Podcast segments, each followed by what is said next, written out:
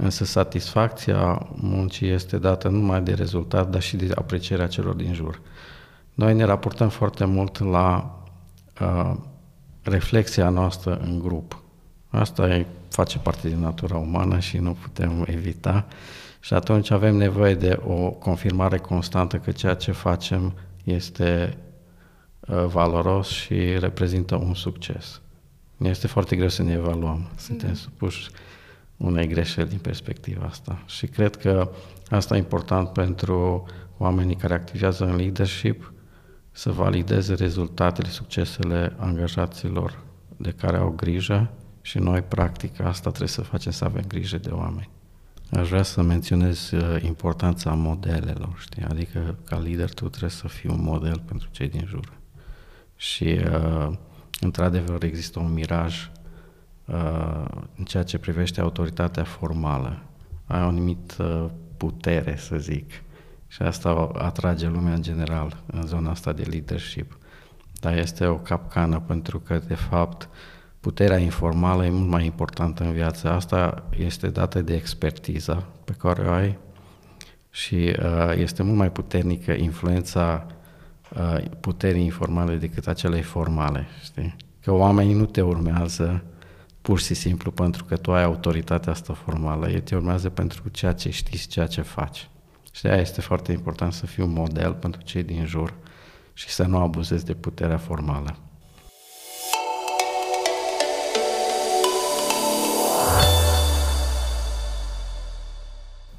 Bună tuturor! Bine v-am găsit la un nou episod din podcastul Oameni din Tech. Astăzi am plăcerea să l-am alături de mine pe Florin Labou, care este technical manager la Cubiz.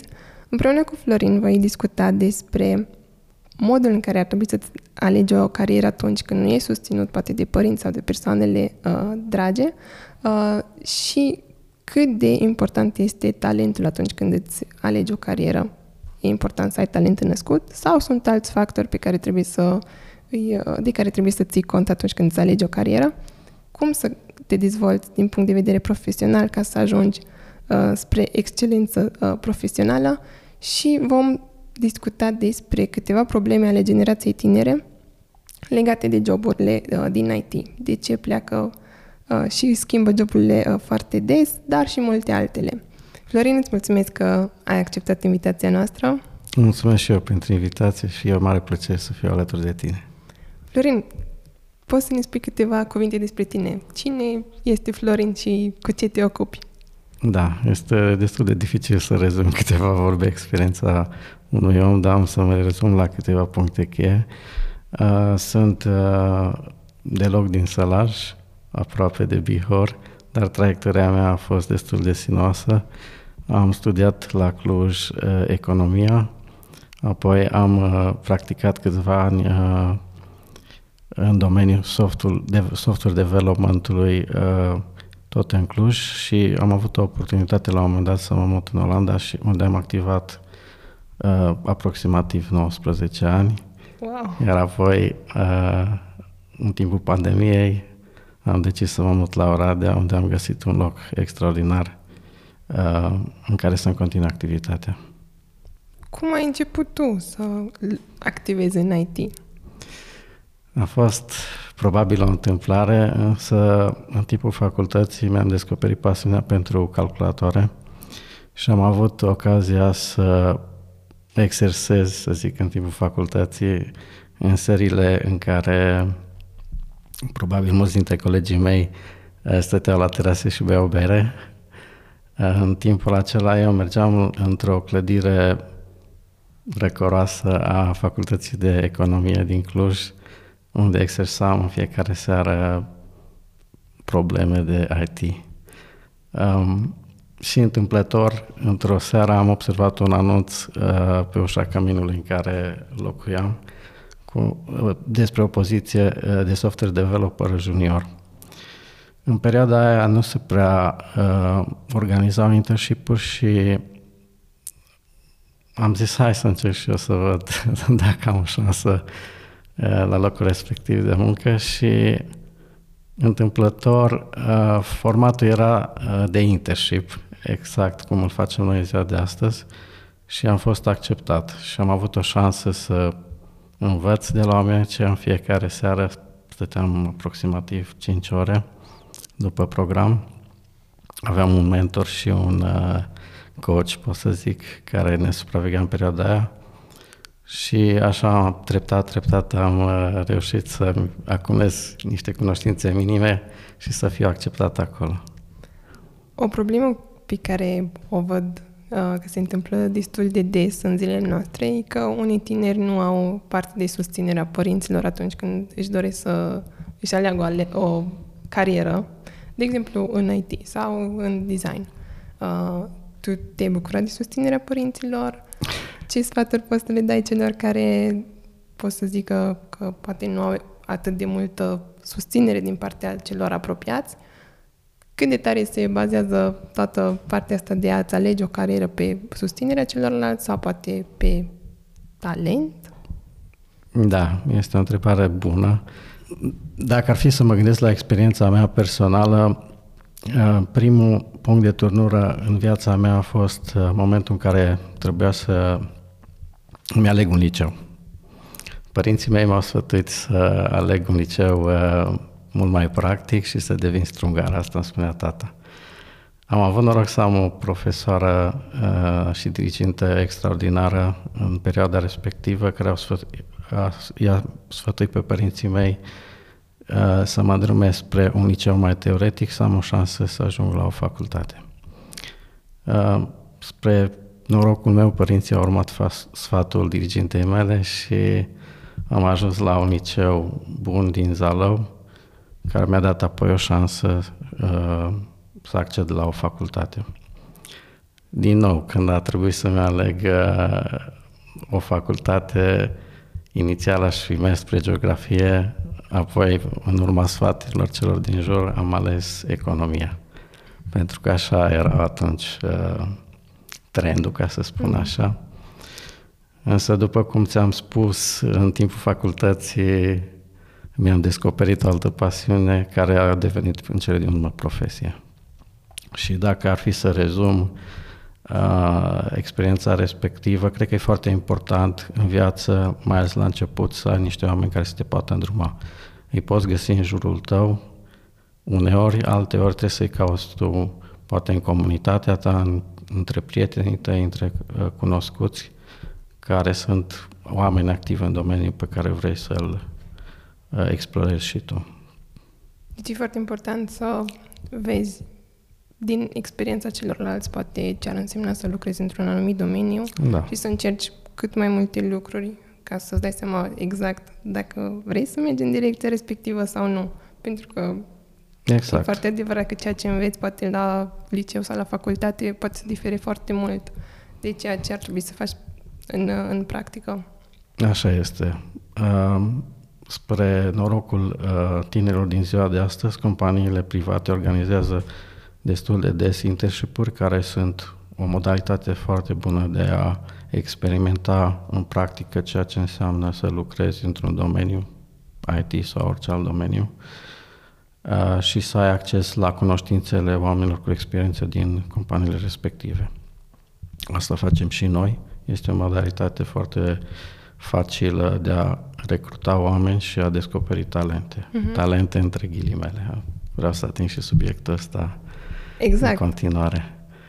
Ca uh, acum ai zis de talent. O persoană se naște din punct de vedere cu un anumit talent, adică eu m-am născut poate să activez în partea de management sau poate trebuia să, uh, nu știu, de la început știam că trebuie să merg în direcția asta sau efectiv poți să îți uh, dezvolți skill-urile uh, pe parcurs. Da, dacă ar fi să vorbesc despre experiența personală și ce am întâlnit eu în viața mea, plus ce am mai citit, există o preconcepție și noi suntem supuși acestei limitări, mai ales în România. Există o preconcepție că oamenii, unii oameni sunt născuți uh, talentați, iar alții nu, într-un anumit domeniu. Și asta ne împiedică cumva să accedem într-un domeniu care ne atrage, cum ar fi nu vreau să zic neapărat IT-ul, dar poate arhitectură, design, mm-hmm. orice alt domeniu. Această preconcepție din perspectiva mea personală, este greșită. Eu am întâlnit în viața mea profesională uh, oameni care s-au reprofilat la 40 de ani din domeniul, să zic, uh, biologiei, astronomiei, uh, științelor umaniste și s-au reprofilat în zona de IT și au fost niște oameni de succes în domeniul ăsta. Evident că să ajungi să excelezi într-un domeniu nou presupune multă practică, studiu și uh, un suport constant a celor din jur. Dacă ar fi să demontez mitul talentului, uh, sunt cel puțin două studii relevante în, uh, în zona asta. Uh, și aș, aș menționa un experiment făcut de către un profesor uh, din Ungaria, Polgar, care a vrut să demonteze, demonteze acest mit și a, pentru a face lucrul acesta, înainte să îi se nască fiicele, a spus că ele vor excela într-un, într-un anumit domeniu. Și pentru a demonstra acest lucru, a ales uh, șahul, care este o, un sport destul de precis de evaluat și cu multă perseverență uh, el a reușit să crească cele trei fete ale sale și să fie uh, experte și uh, în domeniul șahului. Acest lucru a adus o influență pozitivă în uh, sistemul de educație maghiar la momentul respectiv. Um, aș vrea să uh, dau un al doilea exemplu, uh, un studiu făcut de cercetătorii japonezi care au luat exemplul Mozart, care era considerat a fi având o ureche muzicală perfectă. Cercetătorii respectivi au luat un grup de 20 de copii și prin exerciții uh, constante au reușit să aducă pe cei 20 uh, la aceeași nivel de performanță, având o ureche muzicală perfectă. Puteau să recunoască orice sunet uh, din mediul înconjurător și să-l uh, asocieze unei note muzicale. Exemplul ăsta demonstrează că prin practică și exercițiu constant poți să ajungi la performanță în orice domeniu. Asta e părerea mea personală. Practic, asta e ceea ce determină șansele unei, unei persoane de a excela într-un anumit domeniu, toată partea de practică. Știi că există foarte multe mituri uh, despre cei care pot să activeze în IT, de exemplu. Uh, mituri de genul că trebuie să fii foarte bun la matematică, că trebuie să fii un geniu, că poate dacă ești uh, femeie, poate nu ai așa de multe șanse și așa mai departe. Dar, așa cum ai zis tu acum, cred că ceea ce ai spus demontează toate miturile acestea, pentru că dacă îți dorești cu adevărat să, să faci ceva și îți pui toată energia și tot efortul tău merge în direcția respectivă, sincer, nici eu nu cred că nu există, există șanse ca să ai și rezultate. Da.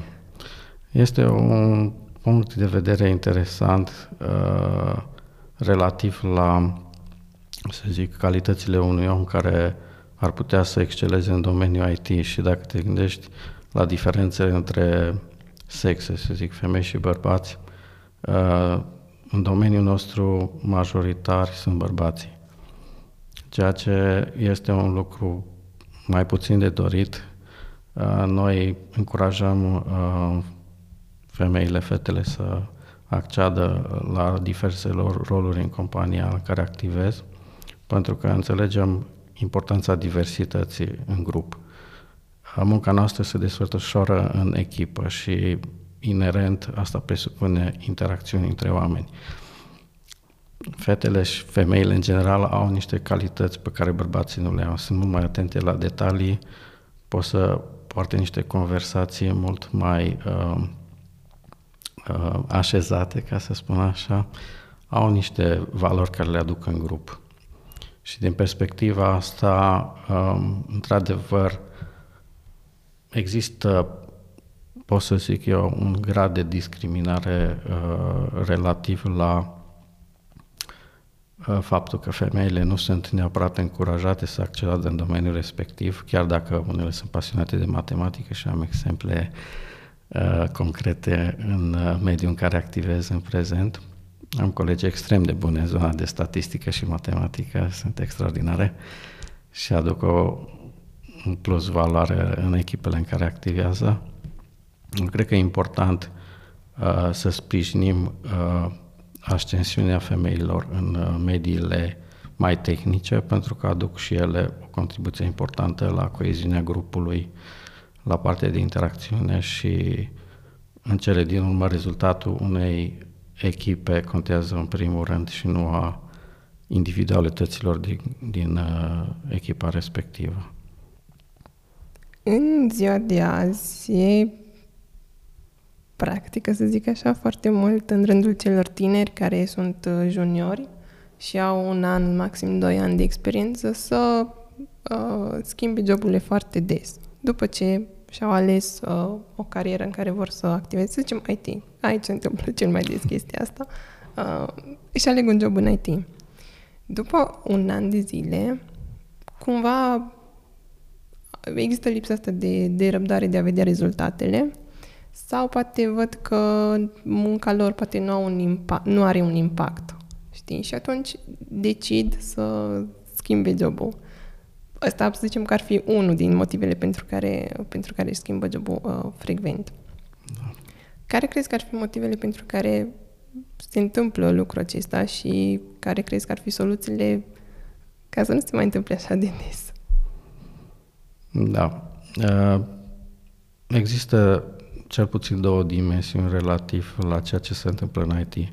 Există o presiune constantă pe uh, piața de IT, uh, numărul candidaților, să zic, uh, capabili să acceadă în acest domeniu devine din ce în ce mai limitat și asta înseamnă că uh, oferta de locuri de muncă este mult mai mare decât numărul candidaților potențiali în domeniu. Uh, evident că asta pune presiune pe noi, pe companii. Uh, și în al doilea rând, după cum spuneai și tu, poate există o nerăbdare, cel puțin la începutul carierei, de a te dezvolta rapid și asta probabil că are legătură un pic și cu nevoile noastre ca oameni. Știi? La începutul carierei vrem să ne satisfacem niște nevoi primare. Nevoile astea primare, cum ar fi o locuință decentă, poate și o mașină, un trai decent în fiecare zi, presupune o, o latură financiară, evident. Um, și, practic, uh, foarte mulți sunt, sunt atrași la început de aspectul ăsta financiar și asta îi face să se mute mult mai rapid dintr-un loc în altul, căutând o ofertă mai bună. Eu cred că abordarea asta este parțial greșită, pentru că la începutul carierei ar trebui să ne concentrăm foarte mult pe acumulare de cunoștințe și experiențe noi. Asta ar trebui să fie obiectivul nostru principal. Evident că recompensa financiară vine la rândul ei ca o uh, conse- consecință naturală a contribuției tale la rezultatul final al muncii pe care îl prestezi în fiecare zi. Dar focusul nostru ar trebui să fie pe alte aspecte, pe învățare în primul rând. Și exercițiu constant și experiențe cât mai diverse. În momentul în care tu schimbi locul de muncă la fiecare an sau doi ani, nu ajungi să uh, interacționezi suficient cu oamenii din jur, să creezi niște relații solide care să te ajute să crești mult mai rapid în carieră. Deci sfatul meu ar fi să ne schimbăm un pic obiectivele sau să ne le revizuim și să fim mult mai atenți la dezvoltarea personală și apoi pe rezultatul financiar. Da, foarte, foarte bun sfat. Uh, ziceam uh, că poate simt că nu au in, un impact, poate în companie, știi? Ce crezi că ar trebui să facă o companie ca să sărbătoresc cumva succesul uh, celor care sunt și juniori, știi? În funcție de uh, experiența lor, care e puțină, ei totuși reușesc să rezolve niște probleme, dar că poate cei din echipă consideră că, ok, ai reușit să faci tu task respectiv, nu a fost așa de greu, nu dau înapoi, uh, poate, aprecierea de care ceilalți au nevoie sau, uh, știi, chestia asta de a sărbători, practic, succesul ăsta și da. dacă e mic. Ce, ce consider că ar trebui să facă cei din, din echipele? Uh, cred că în timp, când activezi într-un grup de oameni, succesul ajunge să devină o rutină și uiți să-l mai sărbătorești. Și atunci uh, lumea se concentrează în mod greșit pe momentele de insucces. Și ele sunt analizate și disecate și căutat soluții pentru ea, ceea ce este un lucru bun în cele din urmă. Vrei să înveți dintr-o anumită experiență, însă satisfacția muncii este dată nu numai de rezultat, dar și de aprecierea celor din jur. Noi ne raportăm foarte mult la uh, reflexia noastră în grup. Asta e, face parte din natura umană și nu putem evita. Și atunci avem nevoie de o confirmare constantă că ceea ce facem este uh, valoros și reprezintă un succes. Ne este foarte greu să ne evaluăm. Suntem da. supuși unei greșeli din perspectiva asta. Și cred că asta e important pentru oamenii care activează în leadership, să valideze rezultatele, succesele angajaților de care au grijă și noi, practic, asta trebuie să facem, să avem grijă de oameni. Exact. Foarte important să ai un mediu sănătos uh, și din punct de vedere a unei echipe care da. să vadă, în primul rând, potențialul pe care îl ai, dar mai apoi să te ajute să și uh, îți atingi obiectivele pe care ți le-ai uh, propus. propus. Ce poți să zici de partea asta de, uh, de a avea o echipă care să, știi, să, func- să fie acolo un mediu în care să-ți placă să vii dimineața la birou și să abia aștept să stai uh, cu colegii la o cafea, dar mai apoi să și uh, lucrați împreună. Din toată experiența ta, ce crezi că face ca o echipă să, să aibă rezultate bune și să fie acolo o armonie? Da, să poți să formezi o echipă care să aibă o bună coeziune e un, un lucru dificil. Pentru că, după cum bine știi, noi suntem diferiți. Ai oameni introvertiți, ai oameni extrovertiți, oameni extrovertiți vorbesc mai mult, cei introvertiți gândesc mai mult și fac mai mult da. și poate creează mai multă valoare pentru echipa respectivă și atunci trebuie să găsești un echilibru uh, într-o echipă între oamenii care sunt mai vocali și cei care fac mai mult. Dar ai nevoie de fiecare dintre ei. Și am avut uh, uh, plăcerea să lucrez cu oameni introvertiți care au extraordinar și astăzi mai am câțiva colegi uh, din zona asta. Sunt niște oameni super creativi și cumva mi se pare uneori marginalizați din cauza faptului că nu sunt atât de vocali în felul în care se prezintă și cred că au așa un pic de dezavantaj la uh, în zona asta de interviuri, știi, uh, probabil că nu sunt atât de capabili să se descrie în vorbe frumoase, dar valoarea pe care o aduc în echipă este importantă și ar trebui uh, luați în considerare și la angajare și în momentul în care formezi o echipă. Evident că trebuie să formezi niște lideri uh, care să înțeleagă oamenii și asta este cea mai mare grijă a noastră.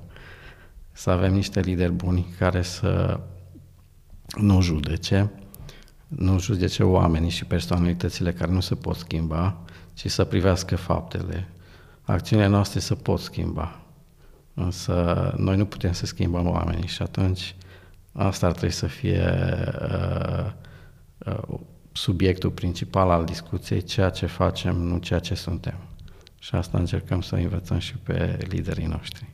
Da, foarte, foarte fain că vă concentrați pe, pe asta. Uh, un alt lucru de care ținem cont când formăm echipe este și diversitatea experienței în cadrul echipei și atunci încercăm să avem un echilibru între uh, numărul de seniori, uh, să zic, uh, oameni cu experiență medie și juniori și că căutăm un echilibru constant pentru că seniorii evident pot să crească juniorii din jurul mai ușor dacă sunt alături de ei în fiecare zi. Ca ai menționat acum de senior și uh, junior, cred că nu e foarte clar pentru unii ce înseamnă de fapt să fii junior, ce înseamnă să fii senior. Uh, știu că fiecare companie are cumva un set de criterii pe baza cărora uh, înțeleg dacă ești junior sau mid, uh, dar explicat așa pe înțelesul cumva tuturor. Ce înseamnă de fapt să fii junior? Ce determină dacă ai trecut cumva la nivelul următor? Uh, și ce înseamnă să fii, să ajungi să fii senior? Da. Da, să încerc să sumarizez un pic uh, uh, răspunsul la întrebarea asta în felul următor. La început, când ești junior, de obicei uh, ești capabil să rezolvi probleme relativ simple și ai nevoie constant de ajutor și ghidare în ceea ce faci. Uh, în momentul în care reușești să devii independent relativ la rezolvarea problemelor simple și accezi la rezolvarea unor probleme relativ mai complexe, atunci poți să consideri că te îndrepți spre zona de mid. Uh, prin practică constantă ajungi să evoluezi, uh, devii din ce în ce mai independent și poți să rezolvi problemele medii ca și complexitate uh, și în cele din urmă ajungi să rezolvi problemele cele mai complexe.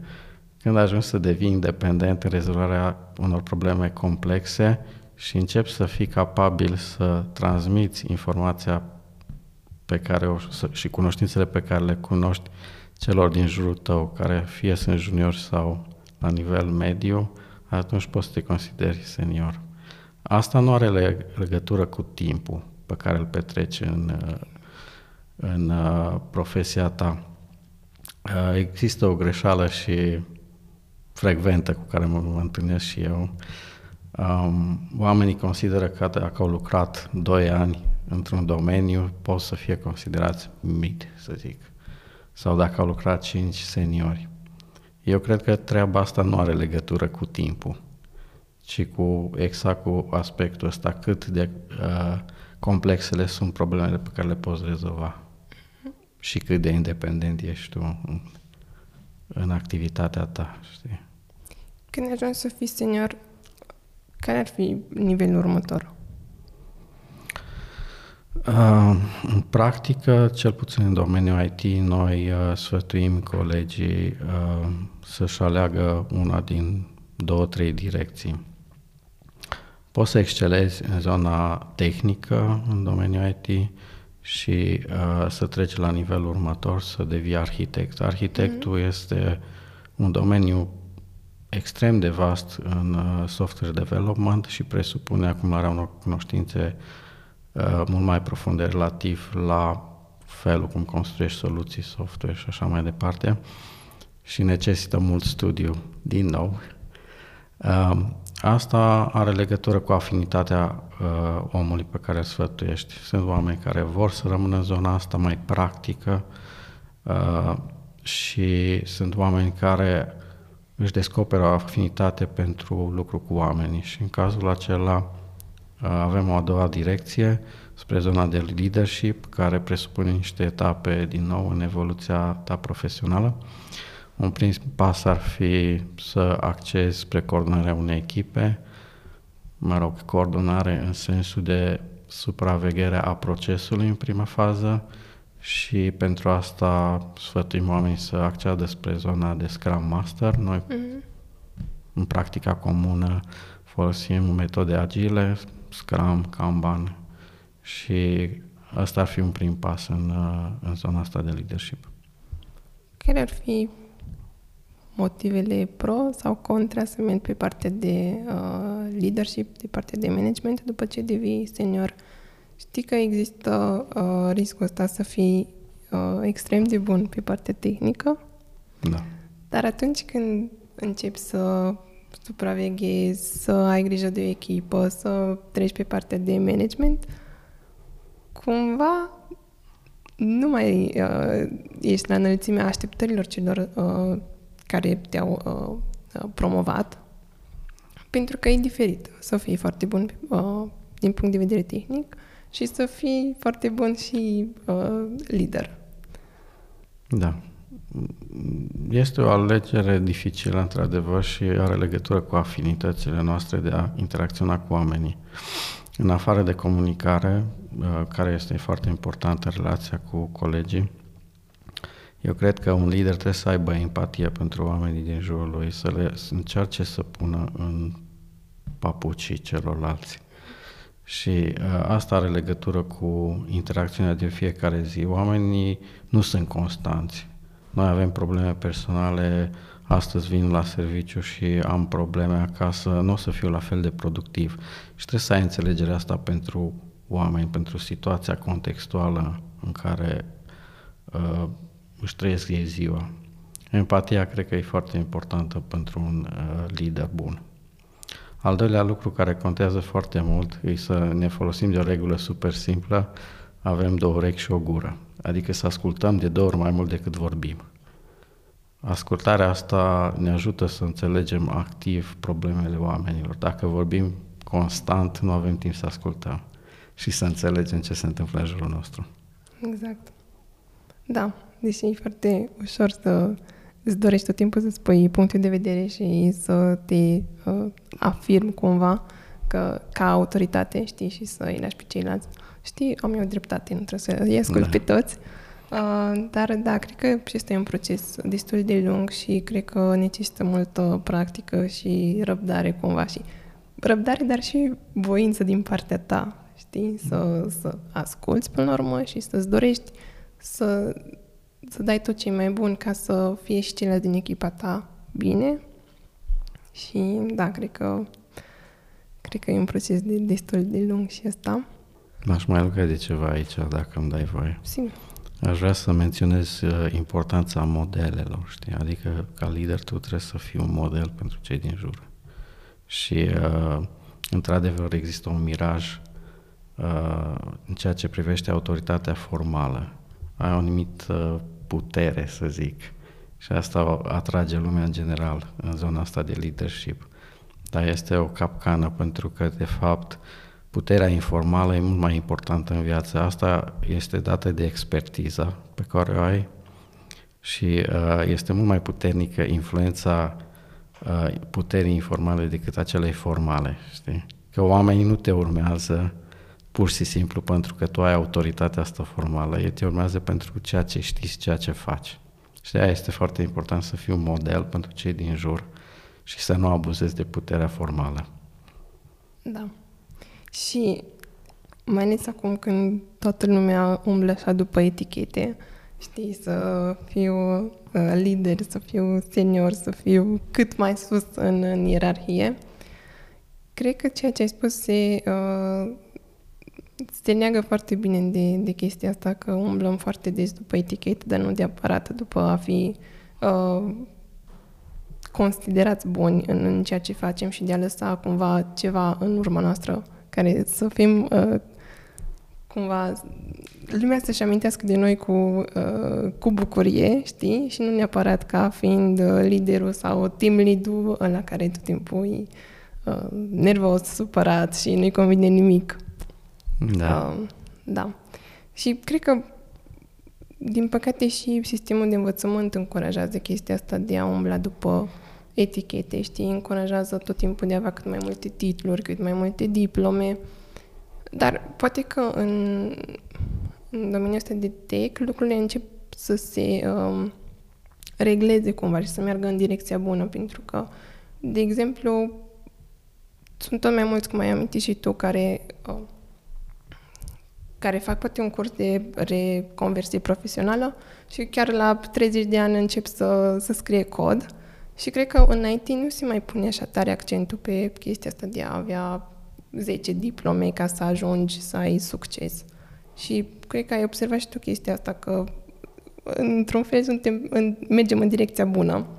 Da, aici îți dau dreptate. Asta am experimentat și eu în ultimii doi ani uh, de când m-am mutat în Oradea. Am avut două, trei exemple extraordinare în care am dat șansa unor oameni care nu activau în trecut în domeniul IT și nici nu aveau o pregătire formală.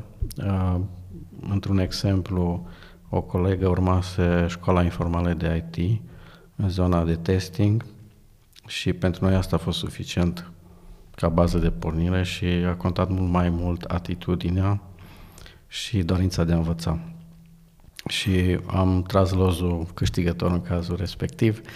Uh, colega noastră a evoluat exploziv în ultimii ani și are un rol important în echipa în care activează atât ca tester, dar și ca lider. Avea calități latente mult mai bune în zona asta de leadership și interacțiune cu oameni și experiența anterioară a contat foarte mult, care era într-un domeniu total diferit. Ai amintit, uh, ai amintit mai devreme de atitudine. În toți anii ăștia, ăștia în care tu ai activat și ai schimbat diferite uh, roluri și uh, joburi, cât de importantă consideri că uh, a fost atitudinea uh, celor din jur care uh, poate au avansat foarte repede sau chiar dacă nu foarte repede, au avansat în timp uh, și cât de mult vorbeam la, mai devreme de talent și de skill-uri. Care crezi că ar fi echilibru între atitudine, talent, îl numim așa, skill-uri? Uh, crezi că ar fi un echilibru sau? Mm, nu știu neapărat dacă e vorba uh, de un echilibru. Eu cred că constanta trebuie să rămână uh, ca obiectiv dezvoltarea personală și mai puțin felul în care uh, ți se reflectă imaginea în jurul tău, cu toate că asta e greu de evitat. Suntem ființe sociale și ne raportăm tot timpul la ceea ce spun cei din jurul nostru despre noi. Imaginea este importantă și de aia probabil umblăm și după etichetele de care ziceai. Um, dar cred că um, pe drumul spre excelență este foarte important să te uiți și să te evaluezi pe tine. Și noi, în practică, în IT, inclusiv la QBiz, uh, folosim uh, uh, evaluările 360 în care primești feedback de la colegii tăi, te autoevaluezi ca să vezi cum te raportezi la cum te văd cei din jur și evident și de la leadership primești feedback-ul respectiv. Mecanismul ăsta te ajută să îți reajustezi felul cum te vezi pe tine. Noi avem o imagine greșită despre noi, mai ales în momentele în care știm foarte puțin despre domeniul în care activăm. Avem senzația că suntem mult mai sus decât suntem, exact. știi? Și atunci trebuie să te calibrezi și calibrarea asta vine din feedback-ul pe care îl primești de la colegi. Și e foarte important ca feedback-ul ăsta să fie onest. Uh, onestitatea este un lucru important oriunde în viață, știi? Și asta încercăm noi să creăm un mediu în care oamenii să se simtă confortabili, să poată să vorbească deschis despre probleme, să nu fie uh, înfricoșați, mai ales de partea asta de autoritate formală. Încercăm să avem o organizație cât mai plată. Și dacă mă uit la exemplul nostru, noi avem două layere de leadership, să zic. Echipa de management, care este un grup mic, 5-6 oameni, și apoi uh, team leadership la nivel de echi- echipă și cam asta e tot. Deci, uh, în general, ierarhiile stufoase inhibă uh, comunicarea între niveluri și diluează practic mesajul. Noi încercăm să fim foarte aproape de oameni și asta cred că e important. Eu stau în fiecare zi între colegii mei, n-am un birou, mă mut, mă așez unde am loc. Și faptul că stai între colegii tăi te ajută să, să fii mai accesibil. Bine, trebuie să fii și tu accesibil, dar um, ești mai ușor de găsit, să zic, în prima mm. instanță. Și ești simțit cumva mult mai aproape de ei și cumva nu ești, adică tragi cumva greu cu ei, știi? Nu Foarte stai important. pe un piedestal. Exact, exact, da. Um, da. Știu că am povestit că în Olanda e foarte accentuată partea asta de uh, cumva că nu există ierarhie la fel cum încă există la noi uh, în, în companii. Dar, uh, uh, bine, există la noi, dar, de exemplu, în IT se merge în, în direcția bună. Cum uh, ai văzut tu în, că se întâmplau lucrurile în Olanda din punctul ăsta de vedere și ce crezi că fac ei bine și am putea să facem și noi aici? Mm, în primul rând, ce vreau să menționez relativ la ce spuneai tu, e că uh, olandezii uh, din punct de vedere al culturii, se raportează diferit uh, față de români la autoritate. Uh, noi suntem mult mai ancorați într-un sistem ierarhic. Noi avem nevoie de ierarhiile astea și asta înseamnă că oamenii care activează într-un grup se așteaptă foarte mult din partea uh, managementului, a leadership-ului să-i se dea direcție, să-i se spună ce să facă. Olandezii sunt opusul nostru din perspectiva asta. Uh, ei uh, sunt mult mai relaxați din punct de vedere al ierarhiilor, uh, inclusiv la nivel de companie și li se pare normal să se ducă să vorbească cu directorul general dacă există o problemă. La noi uh, există o inhibiție care noi încercăm să o eliminăm, după cum îți uh, spuneam, să fim mai aproape de oameni și să-i facem să se simtă confortabil alături de noi. Noi suntem puși acolo să-i ajutăm, nu să-i inhibăm. Uh-huh. Și uh, cred că asta e o diferență sensibilă între ce am observat în Olanda și uh, ce știu despre noi românii. Uh, sunt mult mai multe diferențe uh, relativ la culturile noastre și uh, ce vreau să menționez, uh, noi lucrăm în continuare cu companii din vestul Europei, inclusiv din Olanda, și a înțelege diferențele culturale este foarte important și din perspectiva asta de business, a interacțiunii cu clienții pe care îi ai. Și cred că avem nevoie de o educație mai solidă în zona asta de a înțelege diversitatea culturală, uh, cum ne comparăm noi, să zic, cu minoritățile noastre, care sunt diferențele între uh, români și maghiari, dacă ar fi să dau un exemplu, pentru că fiecare dintre noi are lucruri bune de adus într-o echipă, dar trebuie să le înțelegem nevoile. Și ca să dau un simplu exemplu care e accesibil tuturor, um, noi suntem uh, majoritari ortodoxi și avem o minoritate catolică și sărbătorile lor nu sunt întotdeauna aceeași ca cu ale noastre. Și atunci, un exemplu minim de flexibilitate ar fi să uh, accepti uh, ca oamenii să își ia zilele libere atunci când au ei sărbătorile lor religioase. Mi se pare o chestie simplă și de bun simț care poți face. Să accepti sau chiar să propui chestia asta. Cred da, noi o facem activ, deci uh-huh. asta la noi este o chestie, cum să zic, de bun simț. Da.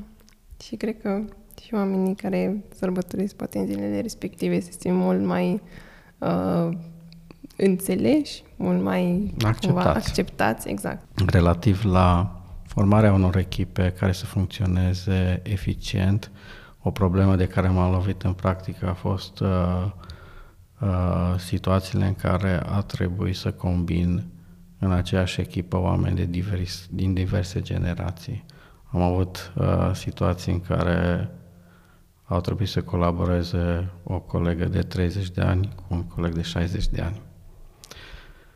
Este foarte important să conștientizăm faptul că există diferențe între generații și să le înțelegem și să înțelegem care e impactul uh, unui om dintr-o altă generație pus într-o echipă care este mult mai tânără, să uh-huh. zic. Uh, situația asta creează conflicte și m-am lovit în practică de conflictele respective între generații. Am avut însă norocul ca uh, omul cu o senioritate mult mai mare să fie receptiv la sugestii și să adapteze Uh, la situația respectivă și uh, până la urmă nu poți să o eviți și trebuie să fii conștient că uh, există diferențele astea și să le tratezi ca atare. Să discuți cu oamenii, să le explici că trebuie să se accepte unii pe alții. Colega mai tânără era mult mai entuziastă și vrea să experimenteze mai mult. Colegul senior vrea să meargă pe niște căi bine pătătorite mm-hmm. și conflictul ăsta, uh, cum să zic eu, nu este neapărat constructiv, mai ales când trebuie să găsești soluții creative. Și atunci am încercat să ajutăm colega mai tânără și mai entuziastă să aibă spațiu de exprimare și de experimentare de care avea nevoie. Și ce poți face în practică, dacă ai niște exemple concrete, ca să nu neapărat să eviți, pentru că eu cred că e foarte dificil să eviți asemenea conflicte, pentru că, așa cum ai zis și tu, diferențele sunt destul de mari și la un moment dat tot uh, se ajunge acolo în care opiniile sunt diferite, știi, și ajungi să fie o scânteie, știi? Uh, da. Ce poți să faci practic ca să atenuezi cumva uh, conflicte? Dacă ar fi să vorbesc despre conflicte, în general te lovești de câteva tipuri de conflicte. Uh, conflictele de idei sunt niște conflicte care dacă sunt uh, păstrate într-o limită de bun simț, ele sunt constructive. Avem o discuție în contradictoriu despre soluții relativ la rezolvarea aceeași probleme. Discuția asta și dezbaterea de idei, până la urmă, scoate la iveală cea mai bună soluție. Dar tipul ăsta de conflicte poate să degenereze. Atunci când ne implicăm emoțional, deja uh, uh, conflictul se transformă într-unul emoțional. Și uh, conflictul ăsta este destructiv. Și atunci trebuie să-l observăm și să-l încercăm să-l oprim din fașă cât de repede putem. Uh, cum faci lucrul ăsta? Creezi un mediu um, confortabil pentru o discuție pe marginea conflictului respectiv. În principiu ar trebui să vorbești cu fiecare om implicat în parte dacă tu ești a treia parte care observă. Dacă tu ești implicat în conflict, atunci evident că trebuie să-l rezolvi singur sau cu ajutorul celor din jur.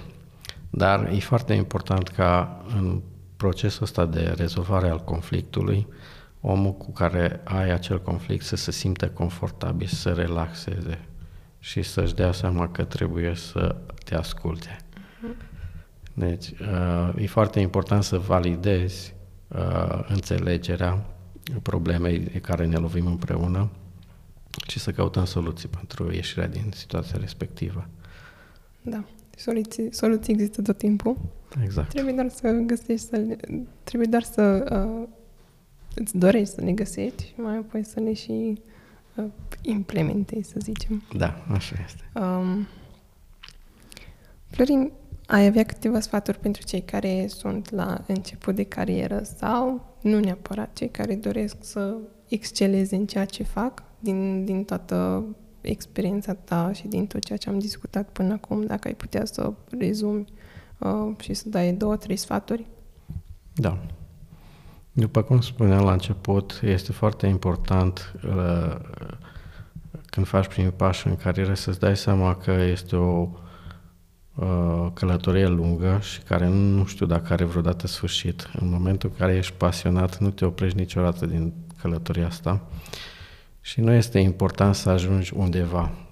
Uh, satisfacțiile pe care le ai în viață sunt date de faptul că mergi pe drumul respectiv.